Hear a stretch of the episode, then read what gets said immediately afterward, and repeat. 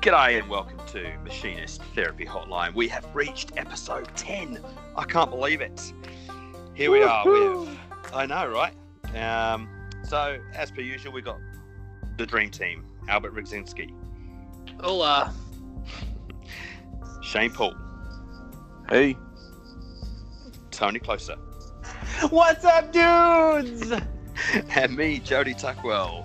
So, without further ado, let's get on with the podcast.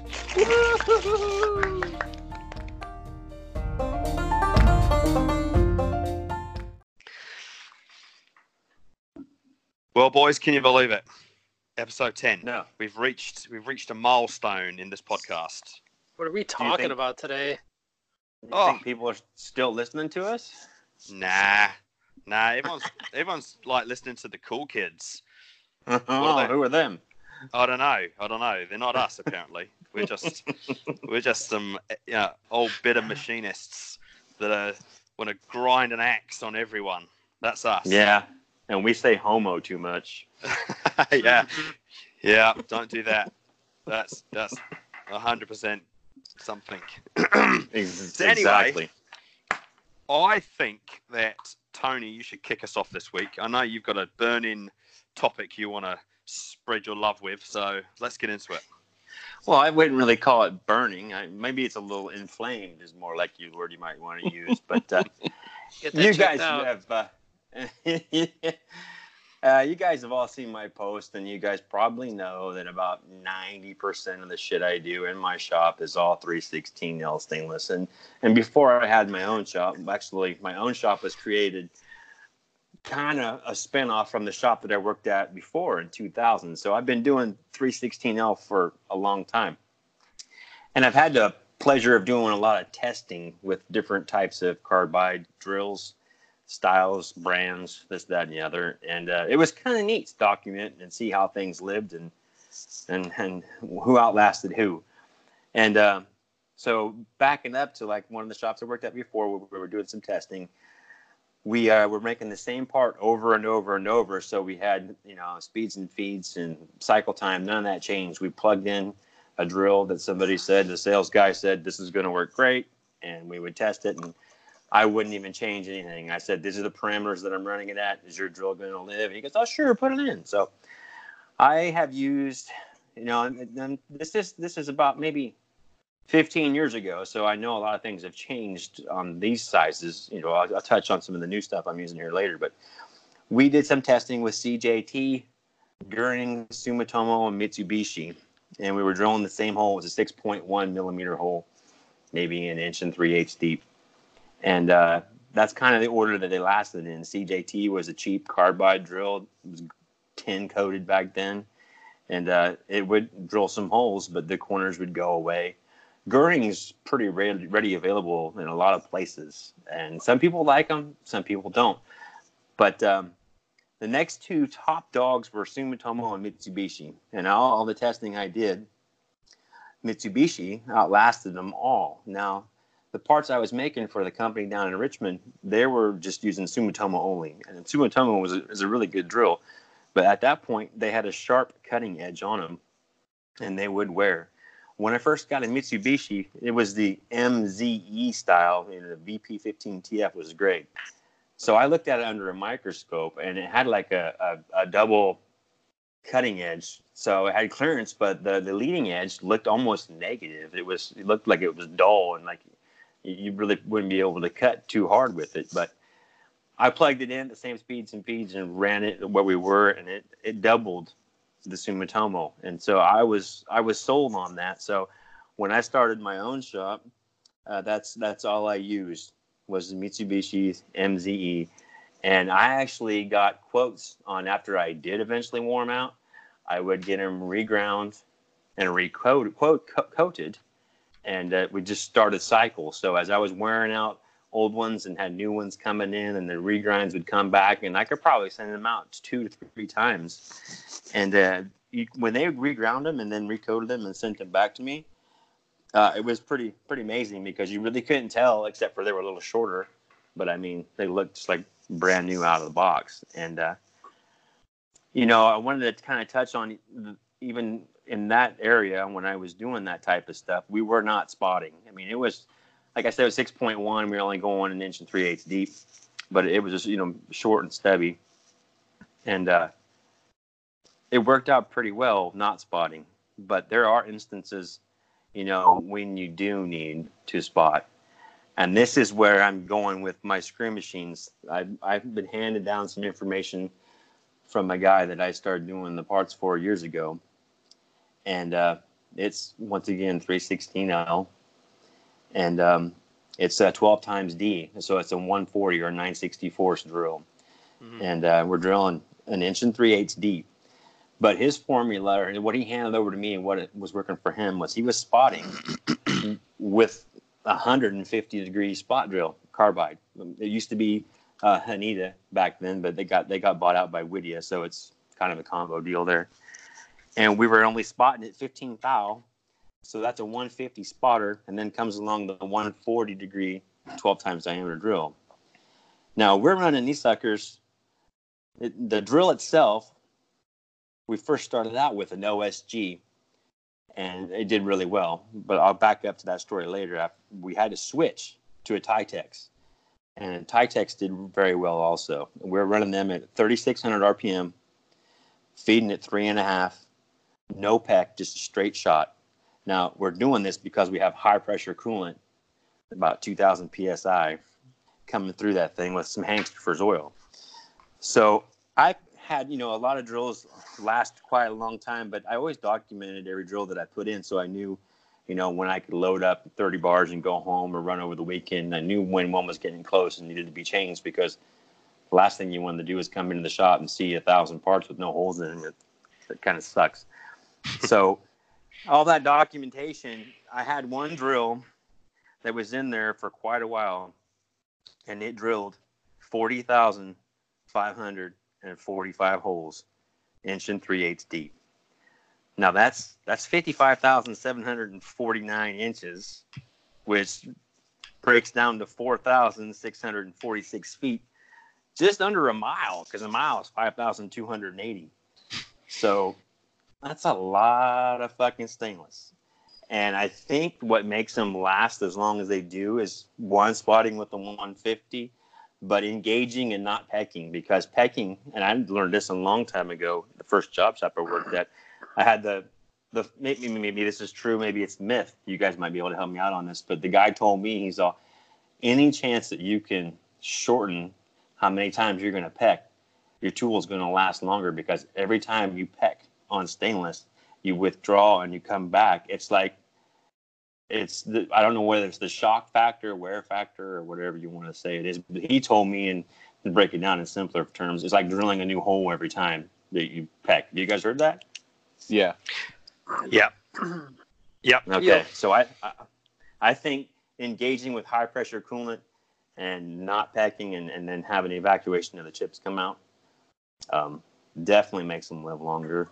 And uh, I mean, I you- was you amazed. pretty much, you pretty much got like the ideal setup there. I mean, that's like what every applications guy would tell you you need is like high pressure coolant, a carbide drill, and don't pack. Mm. Like in- in stainless, at Exactly. least. Yeah, I agree. So even with um, you know, so sorry. You, so what drill was that that lasted like a mile of drilling or whatever it was? Uh, Titex Walter. It used to be Yeah. Titex only, but Walter bought them out. Titex always made the fucking badass drills, eh? They were the shit. Mm. Yeah, we do some parts, and uh, I think it's a 20 times uh, D, and it's a two millimeter, and they actually make some uh, like pilot drills, and Yes. so that it, it's real stubby, and there's only like I think there's about like three eighths of flute, but it's a 150 degree uh, head, and then uh, we'll drill with that, and then what we do with the Titex is we'll only spin it like 200 RPM, Mhm. and and then we'll drop it into the hole, so it's Yeah. like you know kind of supported, and then we'll we'll kick it, we'll kick the RPM up, and then we'll turn the coolant on, and then we'll start start feeding down. And Yeah, uh, exactly. yeah, they come out beautiful, and I mean that was you know that was what the apps guy told us when when we told him you know we need a two millimeter hole like 20 times deep, Right. and uh, right. Right. it, it works really well and and those drills we actually we we send ours back to Titex as well for resharpening and those ones um I know now just to throw them in the scrap thing but they they send them back and they have a a whole sticker on it that explains to you that it's not economical to resharpen this drill Oh, really? it's it's just cheap it's it just costs just as much to just buy one yeah Well, I don't know. That's I mean, kind I of what I was wondering about.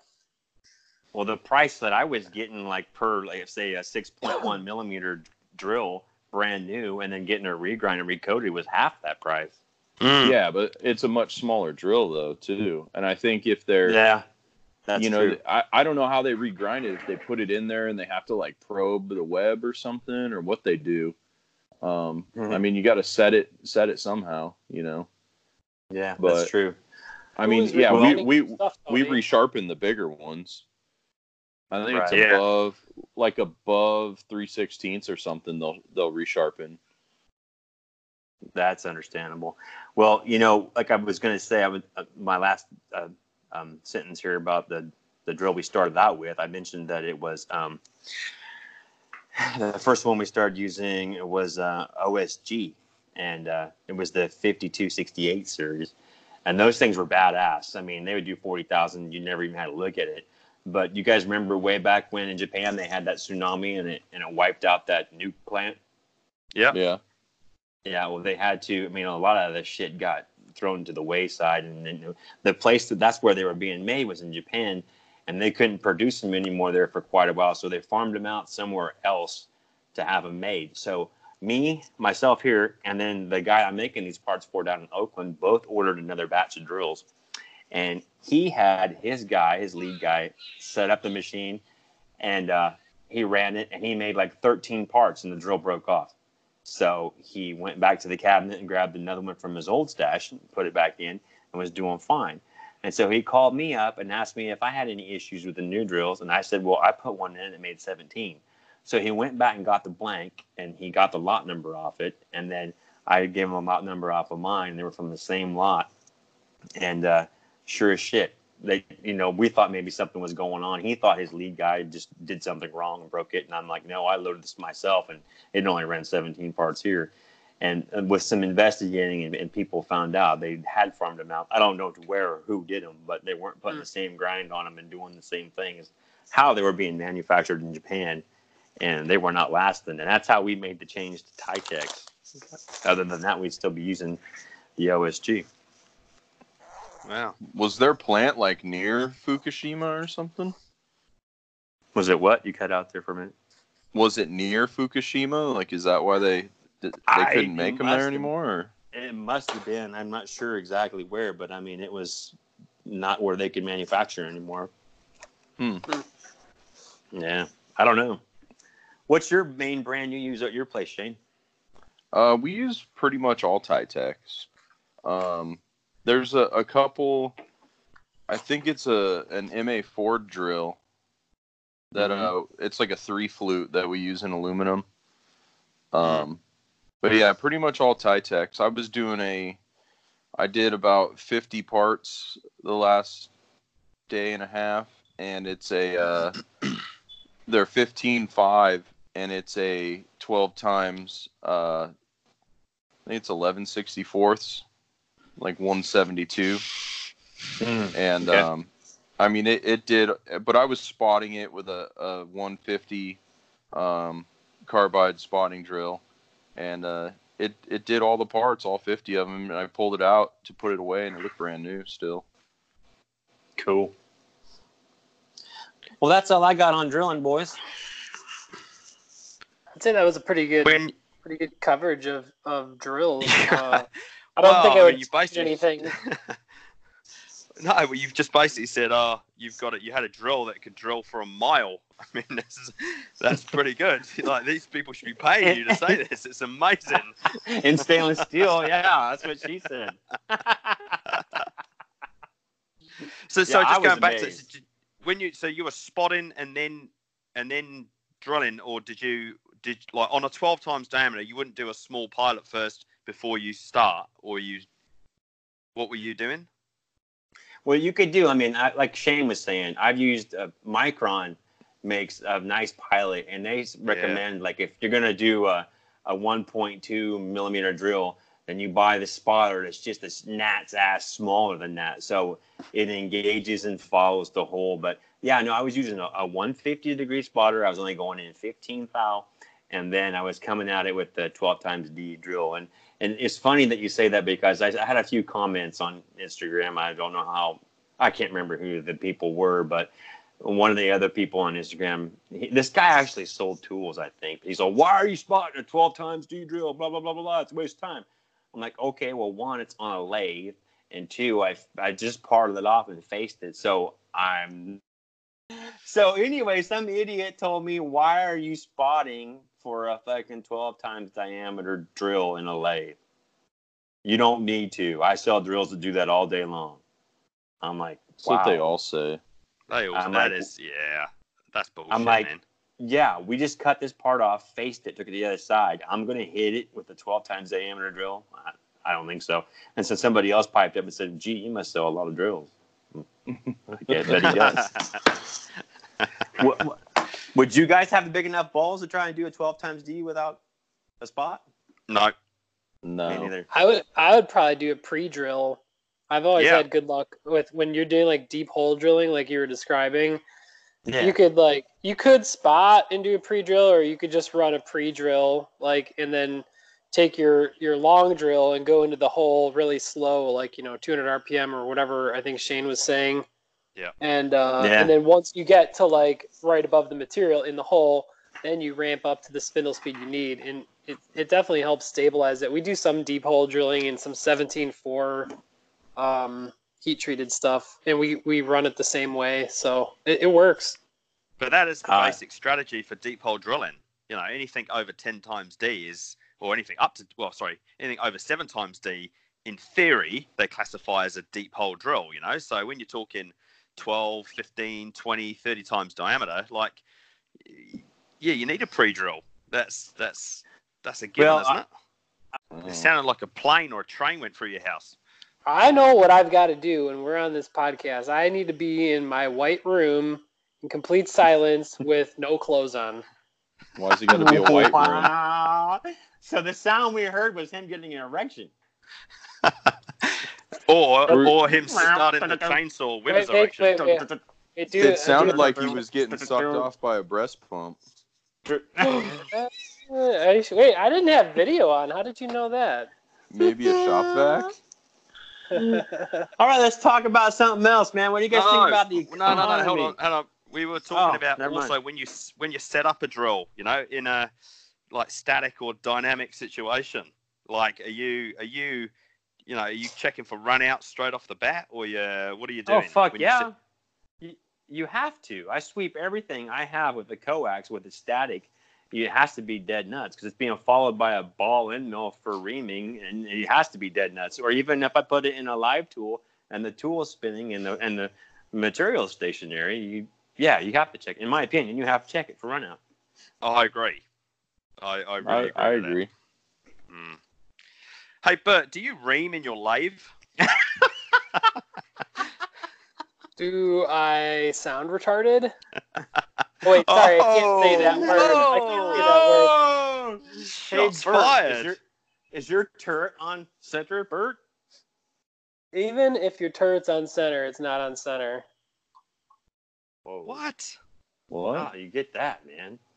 I What do mean, you why, mean? like, like you can be on center, but I still would never ream in a lathe. Why, Why? man? Why I do not? it every Why day, not? all day. Yeah, I don't get I it. mean, maybe, maybe with a live holder, but I don't ream anything on center in a lathe. What if you had to make a ball end mill join in a spherical corner? You know, you got one coming down from X and one center line Z. You're not gonna bore that. Uh, wait, what? Never mind. What are you talking about? no, reaming reaming is stupid. Forget about it. no, it's not. That's the thing. I don't understand. It's it's it's, it's good that we've got like quite uh, opposing views on reaming in a lathe, but I, I don't I don't understand Oh, okay. why you would be so against l- reaming in a lathe. I just don't Yeah, Bert. understand that. how would you get a I've- hole on center? Say if you needed a 250 hole on center with a 5 RA finish, you know, a couple inches deep, are you going to try and bore that in stainless? Um, I guess I would quote the job really high and hope that I didn't get it. and if I did, I That would worry about it later. no, you know, you know, instead of instead of reaming, there's a um, it's like a burnishing tool. Uh, I can't think of who makes it. I've looked at 'em Cogsdill for- makes it. Yeah, Cogsdill. Cogsdill. Yeah. But they don't make they don't something they don't make like a ball end mill. So you can't be spherical at the bottom. Do you understand Uh, what Tony's saying, Albert?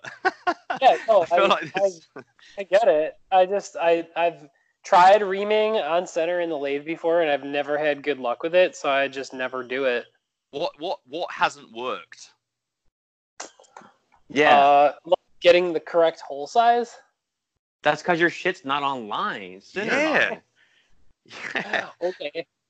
I I was always taught to never to never ream in a lathe on center at least.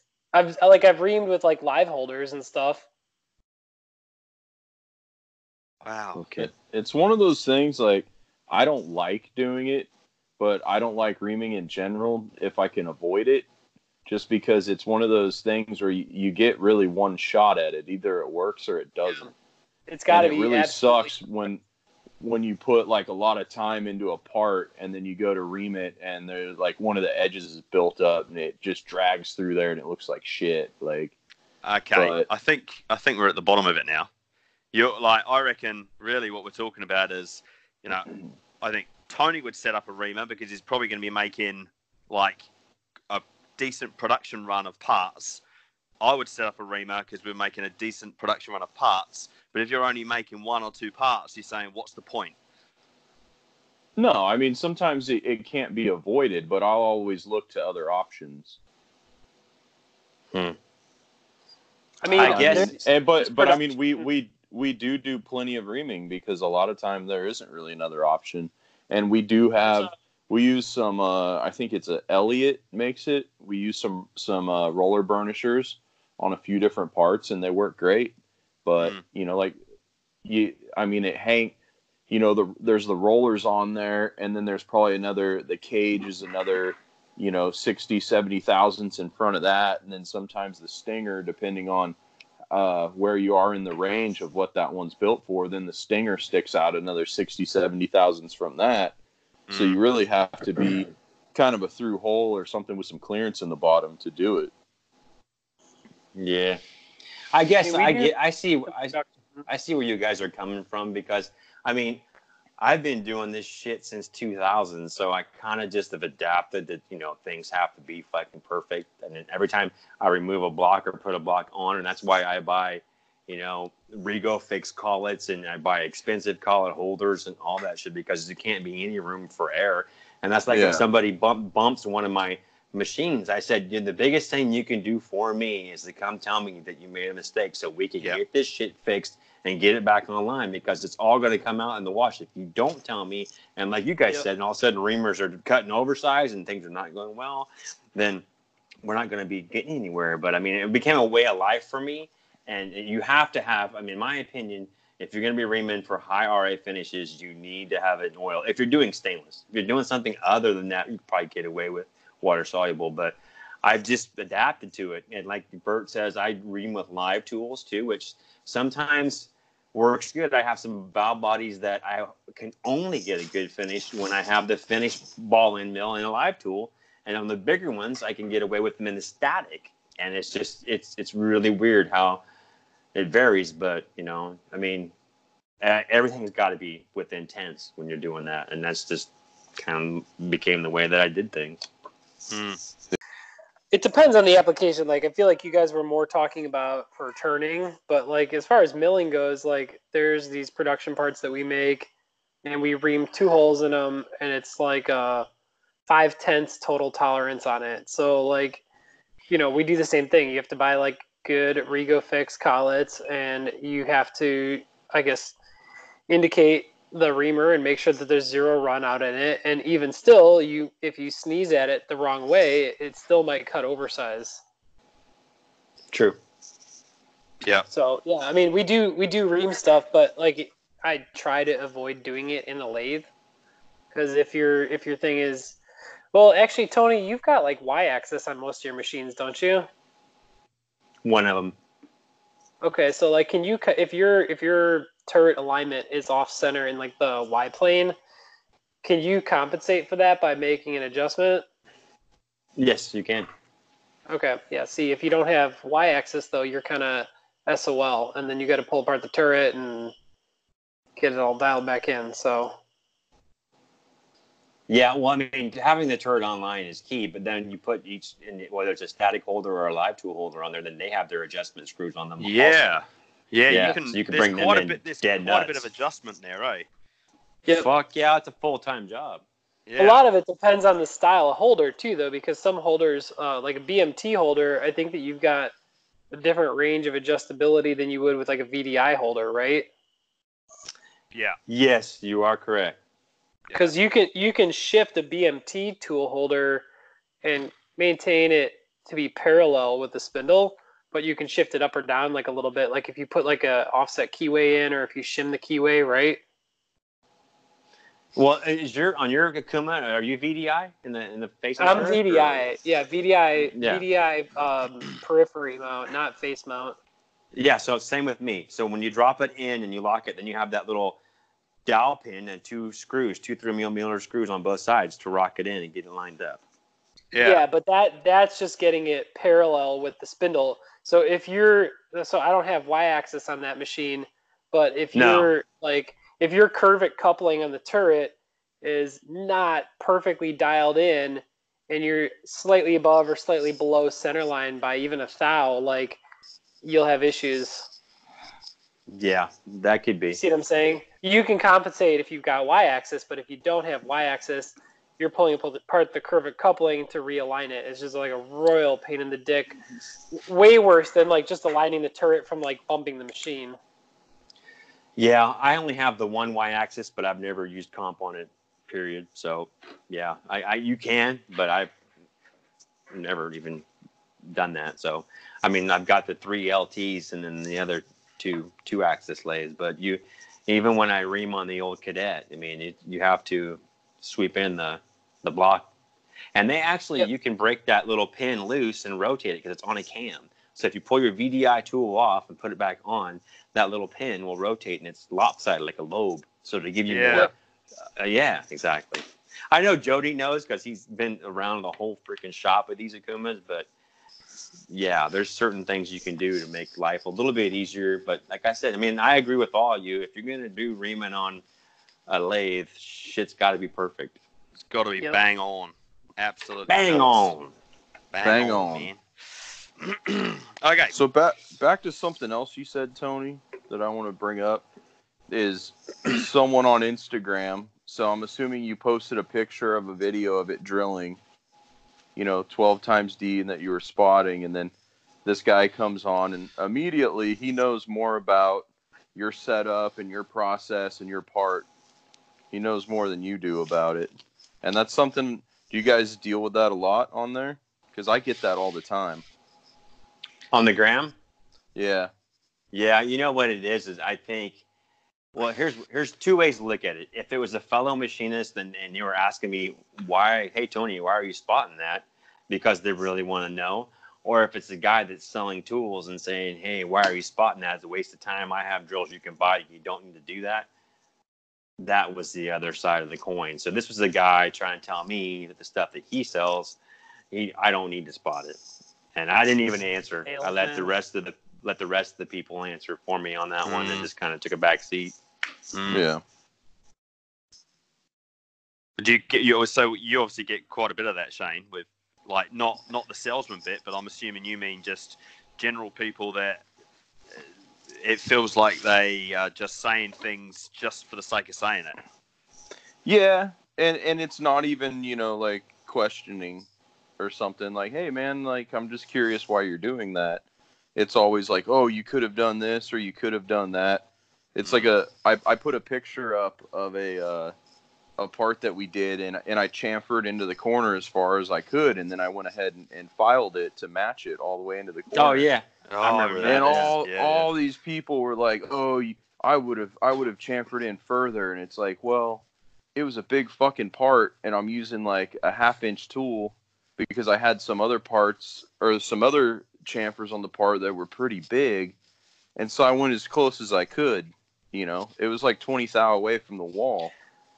And Yeah. it, it's just everybody know they they know everything about what you're doing. They know more about what Yeah. you're doing than you do. You know. Yeah. You you know what? You know what really sucked about that, Shane, was you weren't even trying. What you were trying to show was that here's a guy that can finish this and blend it and make it look tits. Yeah. Where the you know what? These people, in my opinion, that are talking like that, and some of them are smarter than me because I'm just an old fucking grandpa. But these are like little CAD cam babies that sit there and say we can run it right up to the edge and let's let the machine do it and blah blah blah blah blah. Well, you know what? In your cycle time, break out your fucking file and finish that chamfer and shut the fuck up.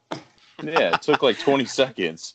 And that was what I Exactly. kinda, that was what I kind of said, you know, Uh, like And I gotta did say, you, take you it made in- I you did made a it really in there as- you made a really close good job of it as well. Thank Yeah, you. it looked beautiful. I thought it looked good, but I feel like I don't think it necessarily is like those fucking CAD cam babies because I kind of consider myself a, a CAD cam guy, but like, but you know, I just feel like there's always those people who have to put in their fucking two cents about something, and they would have done it better, they would have done it differently, and it's like, dude, like, I'm trying to share something with you, like, you know, either how's that go? It's like if your mom has uh, if you if you don't have any, Period? something nice to say, like don't say no, anything at all. exactly. Yeah. Exactly. Well, you know Yeah, what? so No, shut one the fuck up. One You know, one Bert, guy was like, uh, he started out, and the first thing he said, he goes, first of all, the deburring department is inside the machine. And it's like, Oh, oh, okay, jeez. guy. Well, And then and then he said a, a part like that would need to be quoted uh, to be done in a five axis if that chamfer was required all the way into the corner.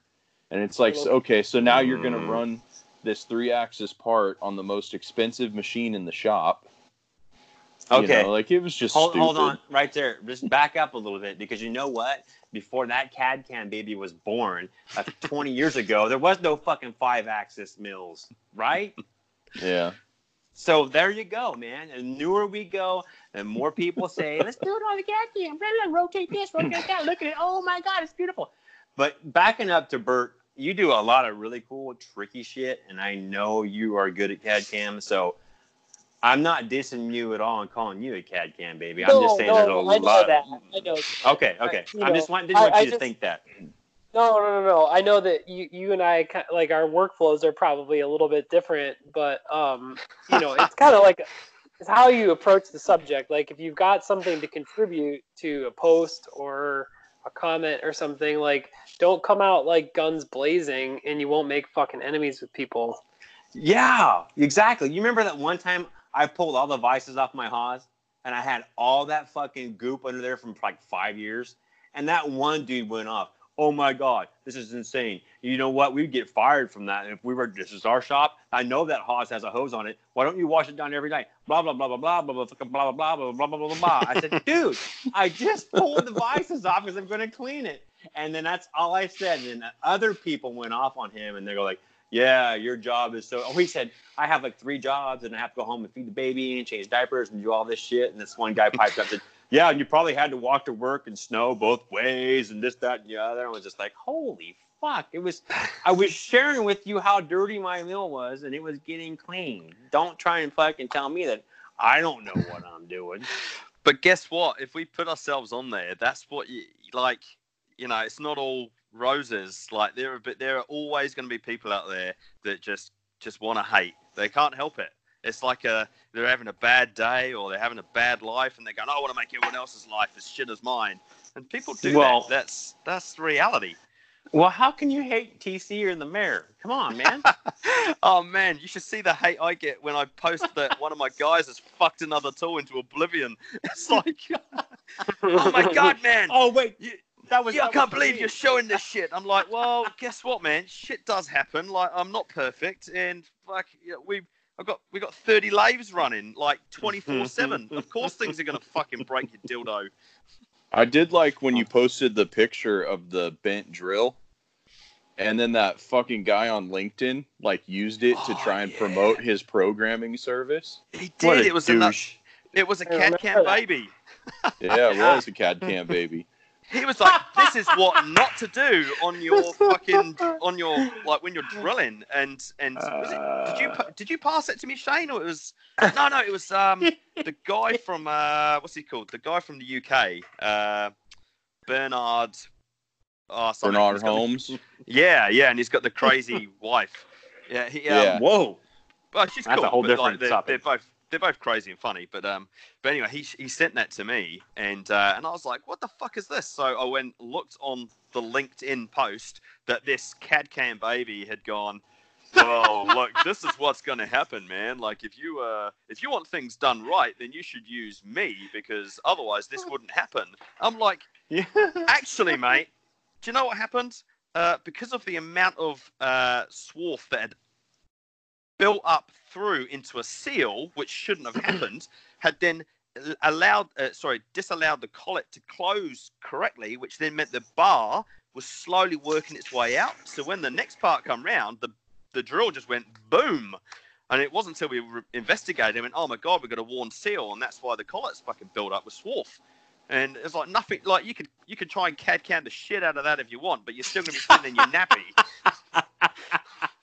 I think we I just did like- a, a new hashtag. I did like how you you explained in your response. You explained what had actually happened to him, Yeah. and then you said, "Yeah, so you could create a, a tool path," and then you like in parentheses it said, uh, like highly inefficient, most likely, but this would still happen, and that was that was pretty funny. I thought you handled it well, well, sometimes especially because he, sometimes di- he didn't he didn't respond to it, so that means you know he didn't know what to say. You put him in his place, so. Well, that's just how I roll.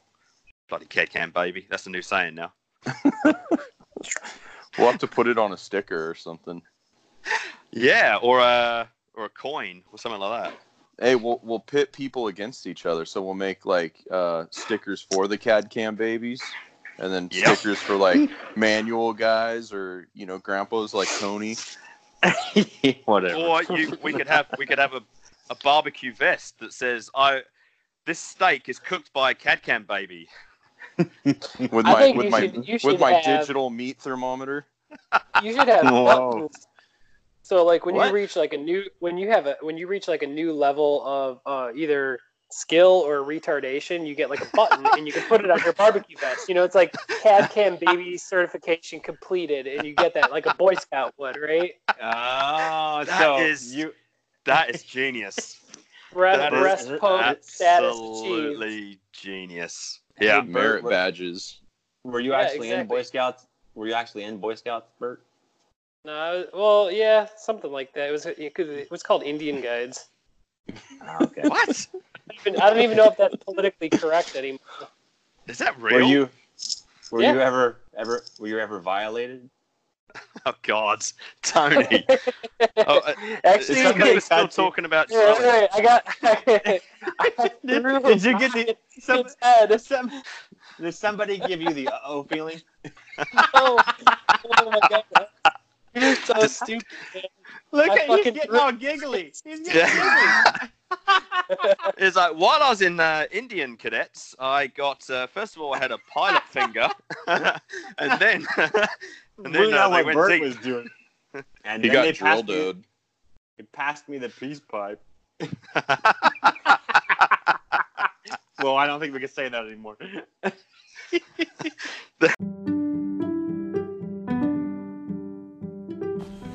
Stop the podcast. Remember, if you want to get involved in the Machinist Therapy Hotline, then why not send us a direct message in our Instagram account and we will get back to you. Whether it be a question or maybe you want to be on the show or maybe you want to recommend who should be on the show. So, either way, get involved. Cool. Let's get on with the podcast. Let's move on to the next topic, shall we? So, I know we were going to talk about this uh, two podcasts ago about scrap metal prices and what's happening. oh my god. So Yeah. uh, why don't we? I mean, it's going to be interesting because, well, I'm in a completely different boat to you guys. So let's. Why, why don't you tell me about what's what's what's the deal between you know what's been happening now since you know, like two years ago or whatever. In terms Well, of I pricing, think I, me mean, and- sorry. In terms of pricing, I think me and Shane are probably in the same boat. Albert might be in a different one, so I'll Mm. let you know. Maybe we should let Albert go first. What do you do with your chips, Albert? Uh, we have people pick them up. I mean, the scrap guys will come and pick them up, usually at least once a week, sometimes more. So have, Just have your we're prices varied? Varied. I mean, much? it's, we're we're getting like jack shit for it, and the scrap guys are telling us that they're slow, so like they're not even so what, making. what what what were you getting? What was what is the prices? Let's just you know let's Oh, talk shoot. real. I don't I, offhand. I don't know. I'd have to check. Um, But I mean, would you say it was like, like- a a twenty percent decrease or a fifty percent decrease in what you were getting previous previously? Mm, I would say probably around twenty to thirty percent. Okay, Hmm. so that's quite significant. But I Yeah. mean, is that was that is that twenty I've percent always- less than what uh, like the ten year average might have been? I, I guess like I've always looked at the scrap thing a little bit differently. Like it's they come pick it up and they give me money to pick it up. So like I basically don't have to do anything and I get paid for something that I would otherwise have to throw out or to go dispose of myself. So I mean, yeah, Yeah. it sucks. The prices are low, but like it's definitely a convenience thing. Um, just to be able to have somebody come pick that up and exchange some drums or totes or whatever for you. So That's true. That's that's one That's way to look gonna- at it for sure. it's gonna For sure. fluctuate always like you know any commodity price will like gas or whatever too like if gas prices go up to five dollars a gallon are you gonna not buy gas to get to work like you need to do it But what yeah, if? but uh, what, what what if though? You know, these guys they're coming to pick it up and they're lowballing you, and they go, "Oh, but I'm paying you, and I'm going to take it away."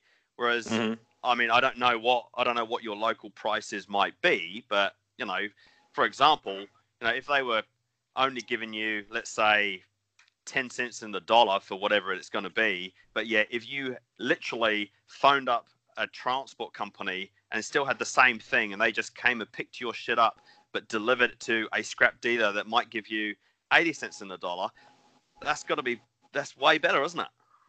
yeah absolutely i mean still it kind of comes down to how much time do you have to dick, dick around with it like i think my time is better spent trying to make money than it is to yeah. pitch the money that i've already spent Well, Yeah, you know, there's Yeah, there's a, that's a good way to look it. another way of one of those another way to look at it too. I mean, I know even when I was working for somebody else's job shop, and they got a big run, whether it was copper or whether it was aluminum, they were quoting that job to be competitive. And I know there's people out there that's mentioned this on Instagram. They were quoting it to be so competitive that the only money they were going to make was what they recouped in all the chips, and that's how close they were quoting it to get the That's job. crazy And Jesus, it is it is crazy but i mean that's where when you get competing with a lot of other shops going on out there you got to do what you got to do. But i do mostly like i said stainless. And if i keep my 316l stainless separated from any 303 or 304 i get paid a little bit more per pound for it versus all stainless mixed. I mean that's a deal that i've had made for years. But you know there was a time where i was getting 80 to 90 cents a pound and it's like freaking 45 right now and the same way with aluminum, I don't, I can't remember my last batch I turned in was a couple of months ago, and I had to get rid of it because I had no place to keep it, and it was down around a quarter. And I know when I was talking to Yeti Man, he's got a ton of aluminum, and he luckily and one of his best friends they were burying that shit in his mom's backyard because they were not going to turn it in at this cheap of a price. They were going to save it for later when it came back up again. wow. Shut. You, uh, Tony, do you ever have like a customer ask for the scrap value back, basically? So, um, whatever chips that you machine, you would have to pay back to the customer since they technically paid for the material. Not at my shop, but at the other job shops I worked at, yes, they have done that. I quoted something for somebody once for like another machine shop, and they asked me about that, and I was like absolutely dumbfounded that somebody would even ask you that. I know it's amazing, but that's where you get into what I was talking about. People Yep. quoting jobs so closely that the only money they're going to actually make, you know, is off of what they're going to recoup. It's insane. But when times are tight, Yeah. they're tight. Yeah, it's that's that's like way too tight. I think. Yeah, you might as well just fuck it, go wakeboarding and forget about it. Yeah, absolutely. So we're we're in a we're in a different different boat because we are buying raw materials in. So we're buying scrap to, to process through the foundry. Right. So we so we're not we're not going to a scrap dealer and going, hey, here's all our swarf. Like we keep all of our own swarf, all of our own solids, and then we're reprocessing that back through the foundry like a big recycling plant almost. Kind of figured Eh. you guys did that. Yeah, but um, but of course, the pricing locally is can be significantly different to what we do globally. So we we also import in containers and containers of like you know old radiators or gun shell casings or whatever it is from all around the world, and that turns up on site. So eh, you know, pricing wise, we try to get the best deal because the local guys for you know, like brass and copper and zinc and whatever, you know, they charge like, like a lot. Um, whereas you could go to, you know, we can get uh, stuff from say India um, that's actually pretty good quality, but pretty cheap as well. And uh, yeah, we get a hundred ton of scrap metal a week gets delivered. Wow. You know, that here in the States, at least what I've been told and from Sims Metal Management in Richmond, and I don't know if Boomer uses them very much or not, but they tell me their prices are based on because I mean I've been to their lot several times and they just take all the shit and there's a ship right off the edge and they throw it in a fucking container and take it to China. And if China's not buying our shit, then prices is way down. And we all know what's going on with China and us right now. But if they're not Mhm. taking our scrap, I mean, they're importing our scraps, like what you're saying, Jody.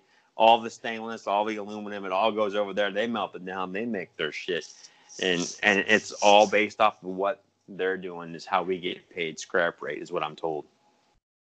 Yeah. Um. So with that, you you mentioned China and what's going on with you guys. I mean, there's a lot of people talking about a potential global recession coming, like for 2020, if not sooner. What are your thoughts? Well, I guess a lot of it has to do if Trump gets reelected, you know, and I understand what he's trying to do with the tariffs and all that shit. But from what I've been told by people that have been around for a long time, is if he wants to get manufacturing back here and prices back where they belong and us buying American shit, it's going to take longer than he's going to be allowed to be in office. And so he's trying really hard and doing all this shit, in my opinion, the right way. But as soon as he gets voted out and somebody else comes along like the next Obama, then it'll be just right back to where we were. And all the shit that he's tried to do and implement is just going to go back out the window, in my opinion. Hmm. Albert, what do you think? I don't know. I mean, I I've heard rumors of another recession coming, um, and I've kind of wondered the same thing myself. Um, I don't know how everybody is, but I, I think a lot of times when you talk to other people, they're no one's going to tell you that they're slow or or whatever. They're always going to you know kind of try to give you a positive response. But um, you know, we slowed up for a little bit over the summer.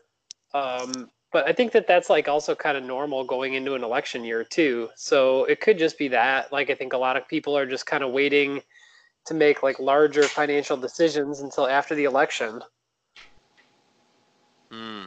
I mean, there, there- there's uh, America is clearly a, a quite a governing factor for what happens around the world. You know, like when you when you know your government or your country does something, it's it seems to sort of have the butterfly effect across the rest of the globe.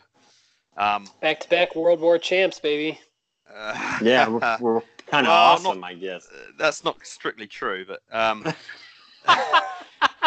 The awesome part? Are you saying you hate champ? America? No. oh yeah, that's what I said. Yeah, yeah, yeah, yeah. Stop Um, the podcast. this shit's over right now.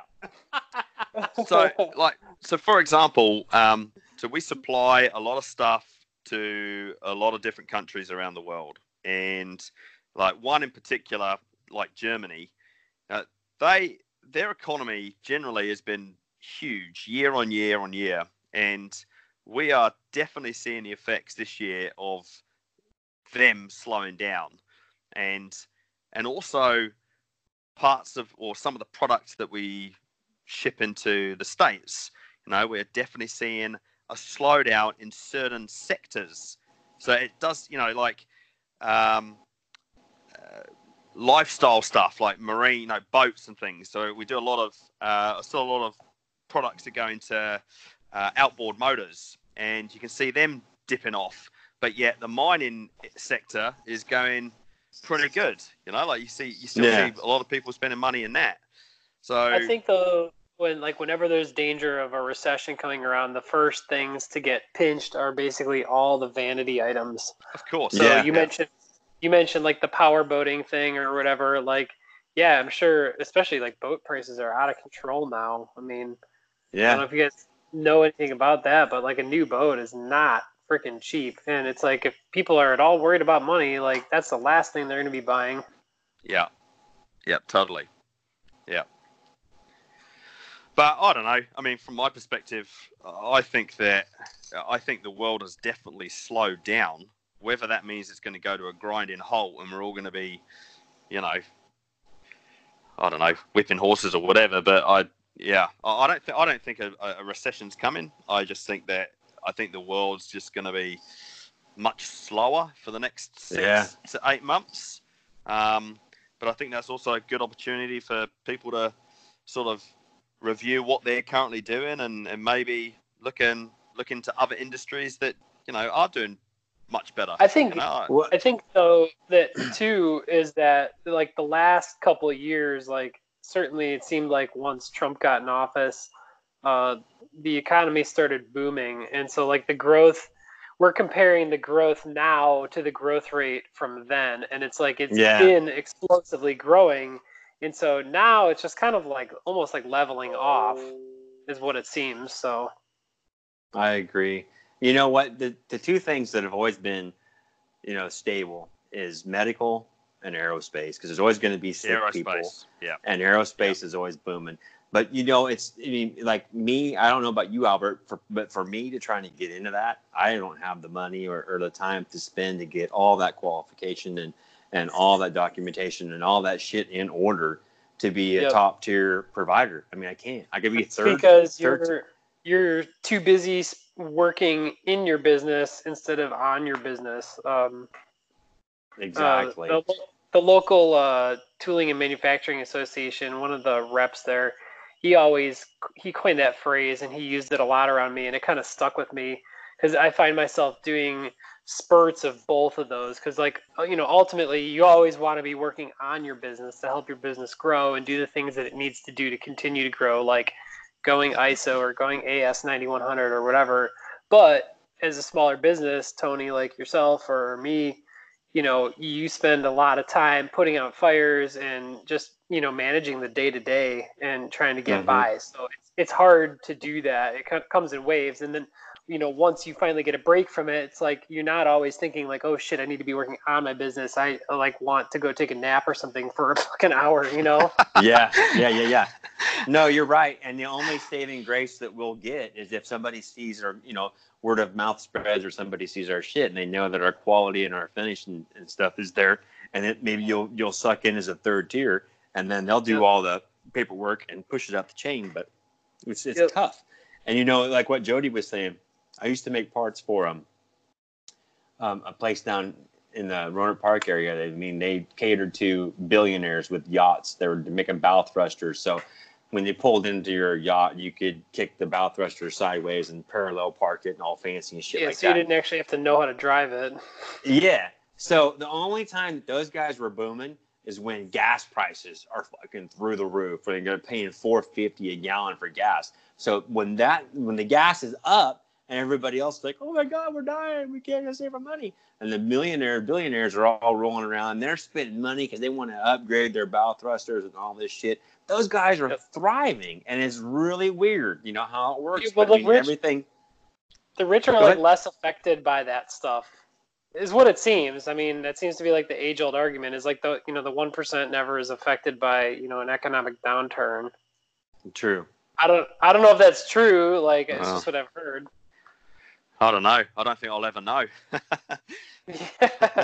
Yeah, For same here. I'm, I'm, I'm never going to get into the 1%, I don't think. I mean, some people say, oh, you should never say never, but uh, fuck, i got to be realistic. I'm too busy drinking piss while driving home. Wow. That's we just took a turn. But you know what? You might actually have one of your donkeys might be able to speak and he could be on TV and you could be a fucking millionaire. oh, what would I call him, though? I can't. I, obviously, it can't be Mr. Ed because that was, a, that was a horse. Maybe it could be. That's true. It was a horse. That'd A horse, of uh, Dangerous Dudley and his antics of speaking. Yeah, that'll do. Cool, huh? Very cool. Well, I Yeah. shouldn't obviously be in the engineering game if I've got a talking donkey. I don't know. I like it. I- As Oh. long as he's not a CAD cam baby, we're good. we could get him on the podcast. Say, stop Exactly. the podcast. Here's the talking donkey, Dudley. He'd be like, "Hello, Boomer. What's going on?" Why does he talk like that? I don't know. How do you know that Dudley doesn't actually talk with like a real, like, wonderful British accent? Maybe you know. I think he's a little scared, so that's why he went, "Hello, Boomer. How you doing?" Why are you naked? I've heard you make some butt plugs, Boomer. Whoa, how you doing? I've got a special badge for your barbecue vest. Come on over, Robert. I'll pin you. But first, I'll put my massive penis in your bumhole. Wow, we just went there. I knew a donkey Oh. show was coming. Wow. Leave it to Jody to take it there first. Sorry. Yes, yes, yes. yes. I Got a went little back to- there, didn't you? Went back to the uh, drilling topic again. Sorry about that. that was that 12 times diameter. this is. Pro- I, I was going to bring up actually a topic which I think is probably a bit too long, but maybe I maybe we save it for next time. Just about um, just recently going through uh, machine purchasing. So Oh, you know, talk, yeah. talking to the machine tool dealers and and I think we should talk about this maybe on the next podcast. But just just one True, thing I would true, true. I would like to just talk about, um, because we were talking about before on another previous podcast about uh, how valuable it can be if you've got a really good applications engineer that works for your Yes. tooling company. You know. Mm-hmm. Now, the thing that I think, I mean, you guys may have a totally different experience in America, but uh, I, here in New Zealand, I feel that, you know, you can spend anywhere from 300,000 up to fucking $2 million on, on a machine tool. And then, and then that could be in that calendar year, and then maybe someone's lucky enough and you, you get to do a similar purchase like the year after. Now you think how much you spend on tooling and the support that you get for the tooling compared to when you spend that much money on a machine tool and yet I I don't feel like those guys are there like you know it's not like they come in once a month and go hey can I can I help you with I don't know some some parts of your mach- like your your controller or, or things that you might not know yet you know what I mean like I just I don't know. I feel like that's that that's that that part is lacking in that part of the industry for me. I feel. I I agree with you. Uh, What I've noticed, whether it be, um, no, I'm not going to throw names out there, but I've got several different types of machine tools in my shop, and if you're, you know, you're booming or you're looking and things are happening, it can go really hot and cold super fast for a Yep. sales guy. It's like you know, if he hears that you're thinking about getting some more work and you might need another one of these, he'll be there more than you want him to be there. But it's like you know what? If you haven't said anything and nobody's talking about you and you're just treading water and you're doing fine, you're making money. Uh, you know what? They they're out beating the bushes because at the end of their day, they got to sell machine tools. So if you're thinking about buying a machine, Tony, that's great. But if you're really going to want to put a ten percent down on it now, then they'll show up and then they'll camp out on your fucking front porch and they won't leave. And it's Mm. that's what I've experienced out here. Yeah. Yeah, and I and I I, I, I tend to agree with that, like to, to, to a point, you know. But I, it's just almost like okay, so you spend all this money on a machine tool, it turns up, you have the the five days or, or whatever it is that they provide as part of the initial training process, and then it's okay. Uh, see you next time you want to buy a machine, or hey, if you want to buy a spare part, it's going to be very very expensive. You know what I mean? Like I, I just. I don't know. I feel like it should be better than that. You know, like It should be. could- They, you know, Yeah. they could do because at the end of the day, their best selling, like, sorry, their best salesmen are us. So if you know, if we have a really good experience with these guys, and and let's say Right. you had one, you had one standout guy that would turn up, you know, and go, right, I've sold you this machine. What I'm going to do is I'm just going to check in on this guy now. Like, it only has to be, it could be an hour once a month for the first year, and which might Yeah. sound a bit onerous to some people, but I just think that actually, if you're spending that amount of money, that is not a big deal at all. You know, like Well, that and and that's where it gets a little bit biased too, especially in, like in your world, Jody. I mean, your whole shop is full of Okumas, except for a few other ones that you put in there. So it's been tried and true that Okuma machines are built to last and they're going Yep. to run day in day out, and it's Yep. bulletproof. But the minute you start getting shitty service or these people aren't coming to take care of you and seeing what do you want to buy next, Jody, and then you start kind of venturing, reaching out and seeing what else is out there. And it's unfortunate because you might be bringing in, I'm not going to say totally a brand X, but something that's not as superior as it could and put it in Mhm. place because you may be getting more attention and you may be getting taken care of better, which, I mean, that, that that's really a valuable fucking point right there. I mean, Yeah, I've always, I've always said just that. Like, it's not a hundred percent about the machine tool. Like, yes, that's a big component of it. But if like if you're buying like the best machine tool on the market, but their service and support is shit, like that could kind of screw you more than anything else. Because like, let's say your machine does go down because it is it is inevitable that something is going to break at some point in time, or you're going to need help realigning something or whatever. Like if you're down and out and you're you know you're gonna be down and out for a while because you can't get a part or you can't get service in like you know that's that's wasted money like you're you're losing money Yeah, I th- like the service part. Like, I totally agree. You know, you, you definitely need the service, but I'm sort I'm sort of talking about something on top of that. You know, like the application side. And I I'm sure I bloody remember. Um, but I thought you had gone to like a a, a, a DMG applications thing for like a week with some CAD CAM dudes, and you were looking at parts and stuff. Like, was that? Or did I just dream that? Cat can So- babies. you know i i don't know. I'm a little conflicted about the whole like machine tool industry because i feel like generally it doesn't matter who you're buying a machine from. They're, they're running a business and they kind of chew you up and spit you out so to speak. But i mean if you've got a good salesperson generally they'll take care of you or they'll make sure that you're getting taken care of. At least that's been my experience. But there have definitely been moments where i kind of feel like a number or kind of feel Yeah. like uh, they don't care about me because I'm not buying something, and that's kind of frustrating. But on the flip side, like they've also done some pretty good things for me. Um, like for example, like uh, DMG, like when I bought um, the the monoblock, uh, they couldn't deliver it for like several months, which is pretty normal. But they let me come and do my project in their showroom. Ah, So- that's what it was. That's what I Yeah, yeah, yeah, yeah.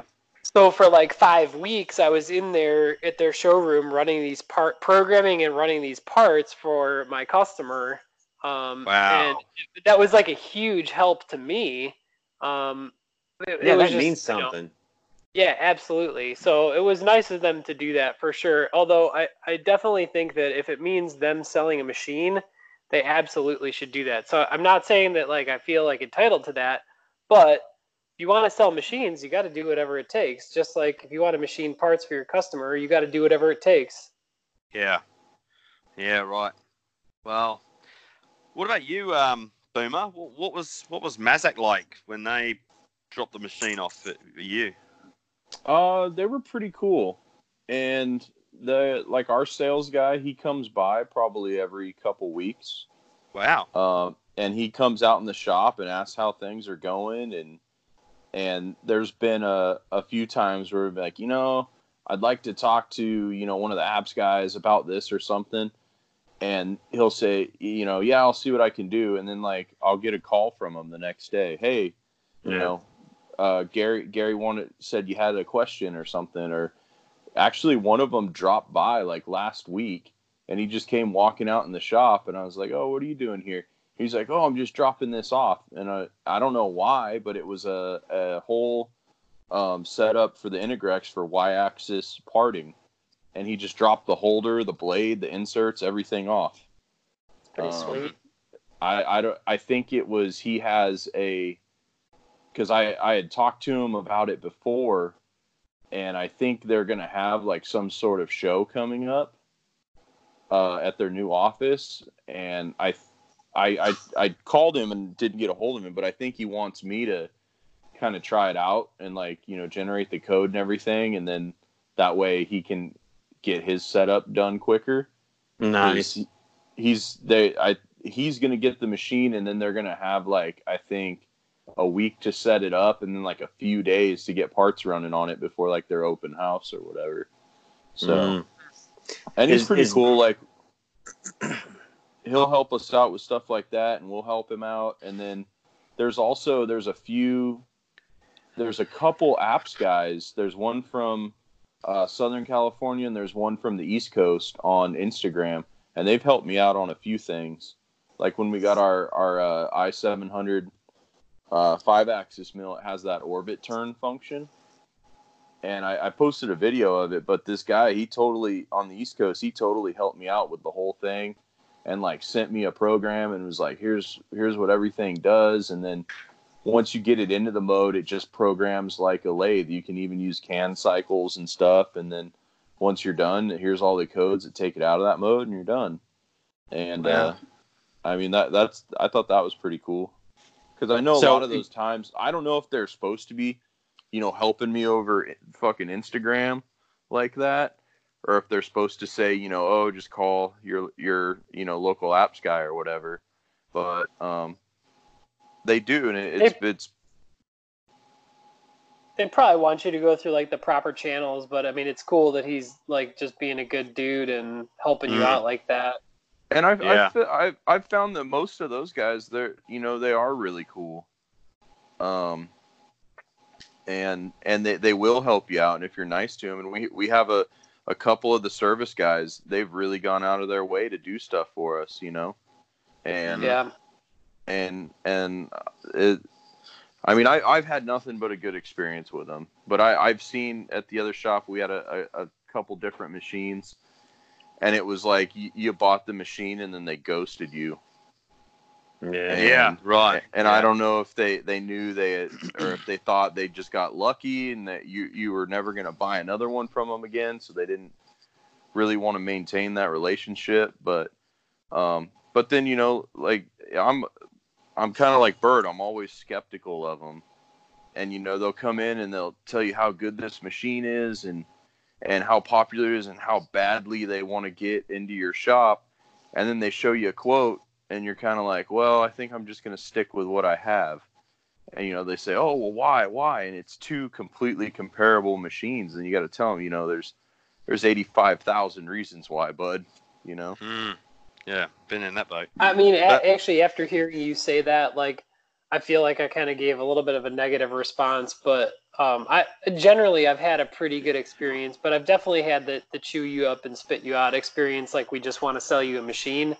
Uh, but on the whole, like, I find that the apps guys are always the coolest, and they're always the most willing to help out. And and from almost all of the major builders, I've gotten pretty solid help on that. It, if you make phone calls and you keep bugging people and go through like the right channels, you can generally, especially if you're nice about it, you can generally get like the answers you're looking for.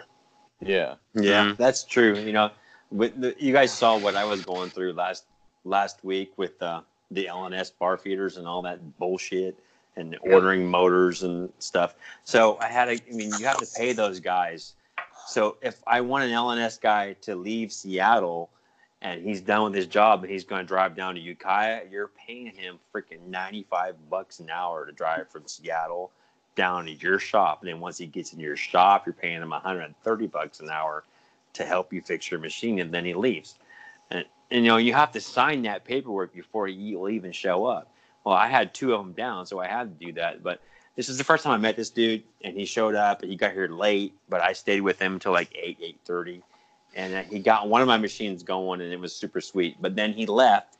The other one he couldn't get going because the power supply was down. So Hillbilly Hank changed the power supply out the next day. But then the motor still needed to be changed. So I was kind of like, well, here we go.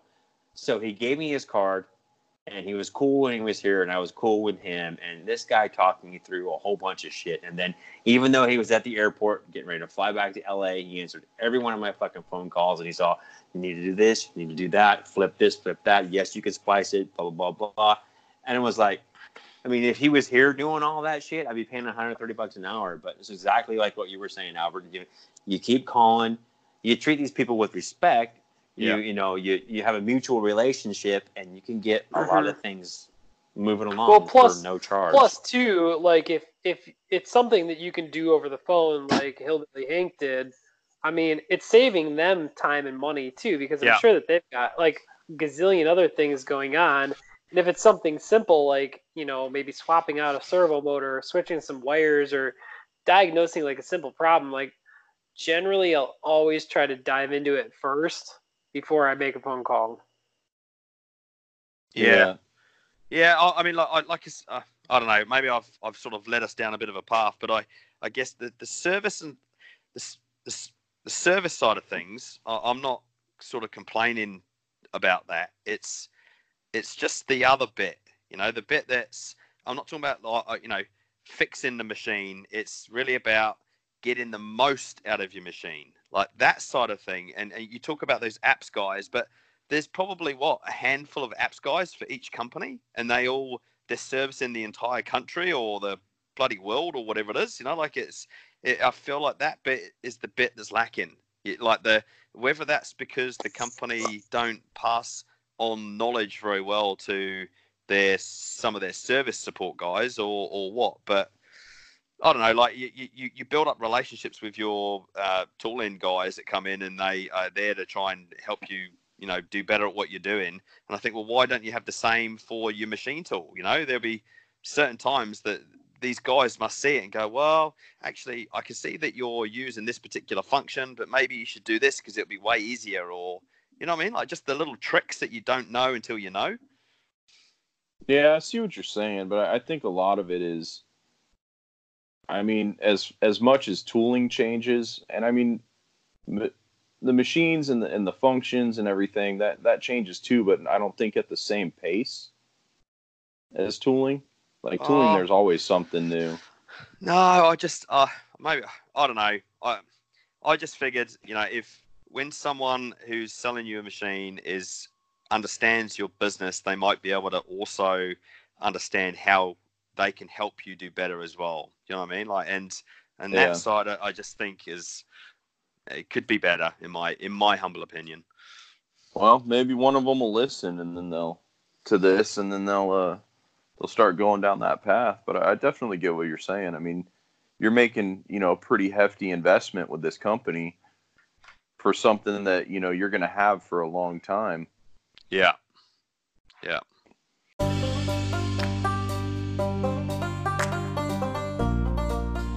And that's the end of episode 10. Thank you again for deciding to download this podcast. Until next time, bye.